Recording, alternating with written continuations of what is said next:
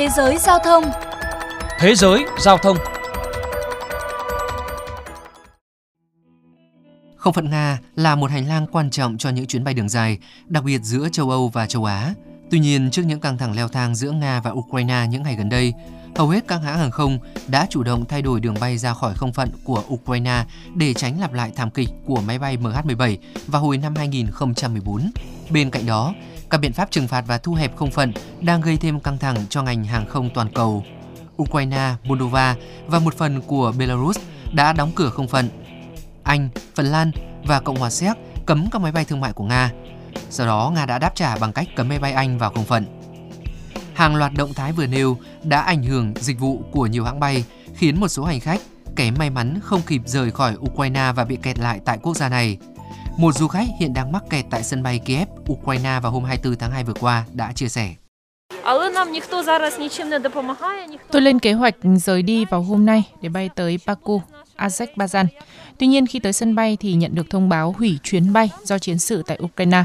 Không ai thông báo trước, giúp đỡ hay là chỉ dẫn chúng tôi phải làm gì. Thậm chí tôi gọi đường dây nóng của hãng hàng không cũng không có phản hồi.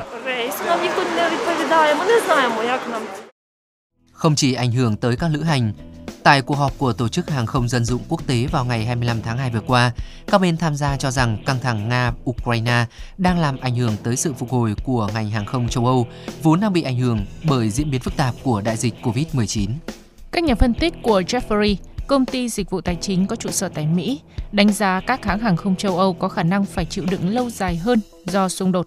Bởi lẽ vị thế của Nga trên bản đồ hàng không thế giới đang tạo cho quốc gia này một lợi thế vô cùng lớn Hành lang giao thông hàng không giữa các khu vực của châu Âu hoặc Bắc Mỹ và châu Á trải khắp nước Nga, khiến không phận rộng 26 triệu km vuông của Nga trở thành điểm giao cát thương mại thiết yếu. Do đó, việc phải chuyển hướng không bay qua khu vực này khiến các hãng hàng không tốn kém thêm không ít chi phí và thời gian. Ví dụ như là đường bay từ London, Anh đến Tokyo, Nhật Bản mất khoảng 11 đến 12 tiếng đồng hồ. Nhưng nếu phải tránh không phận Nga, sẽ phải hướng xuống phía Nam, đi qua Trung Á và mất thêm đến 3 tiếng đồng hồ bay hoặc hướng lên phía Bắc bay qua bang Alaska của Mỹ và tốn thêm 2 giờ bay. Tuy vậy, theo ông Kilam Fari, giám đốc điều hành Airbus, hàng không châu Âu vẫn có thể kỳ vọng tăng tốc độ hồi phục trong kỳ cao điểm hè sắp tới. Tôi cho rằng những căng thẳng gần đây sẽ không ảnh hưởng quá nhiều tới thị trường hàng không châu Âu. Chắc chắn khu vực phía Đông Âu gần Ukraine sẽ phải chịu một vài áp lực, nhưng tôi dự đoán tình hình sẽ được cải thiện trong năm nay. Những dự đoán của ông Faury là có cơ sở, bởi nhiều năm qua Nga có nguồn thu không nhỏ từ tiền phí các chuyến bay quá cảnh. Việc châu Âu tiếp tục cấm vận hàng không Nga có thể khiến quốc gia này tổn thất hàng trăm triệu đô la Mỹ mỗi năm. Bên cạnh đó, hàng không châu Á hiện chưa bị ảnh hưởng lớn bởi các lệnh cấm vận. Đến trưa ngày 27 tháng 2, các hãng Cathay Pacific Airways, Korean Air, China Eastern Airlines và Air China vẫn có thể bay qua Nga. Ngoài ra, châu Á có thể là cứu cánh cho các hãng hàng không châu Âu trước những biện pháp cấm vận.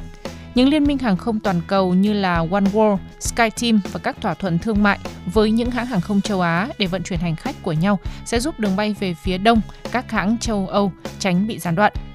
Trong thời gian tới, theo ông Fari, các hãng hàng không nên theo dõi sát sao tình hình và chuẩn bị sẵn sàng cho các kế hoạch ứng phó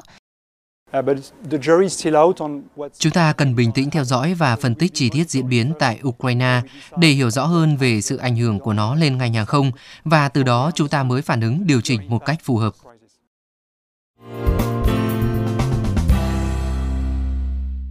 Thưa các bạn, còn tại Việt Nam, theo Cục Hàng không Việt Nam, các chuyến bay từ Việt Nam đến Nga và châu Âu hiện không bị ảnh hưởng từ chiến dịch quân sự của Nga tại Ukraine.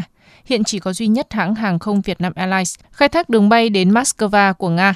Tuy nhiên, từ trước đó, Việt Nam Airlines đã lập kế hoạch bay chỉ qua lãnh thổ Nga và Tây Âu, không bay qua Belarus và Ukraine.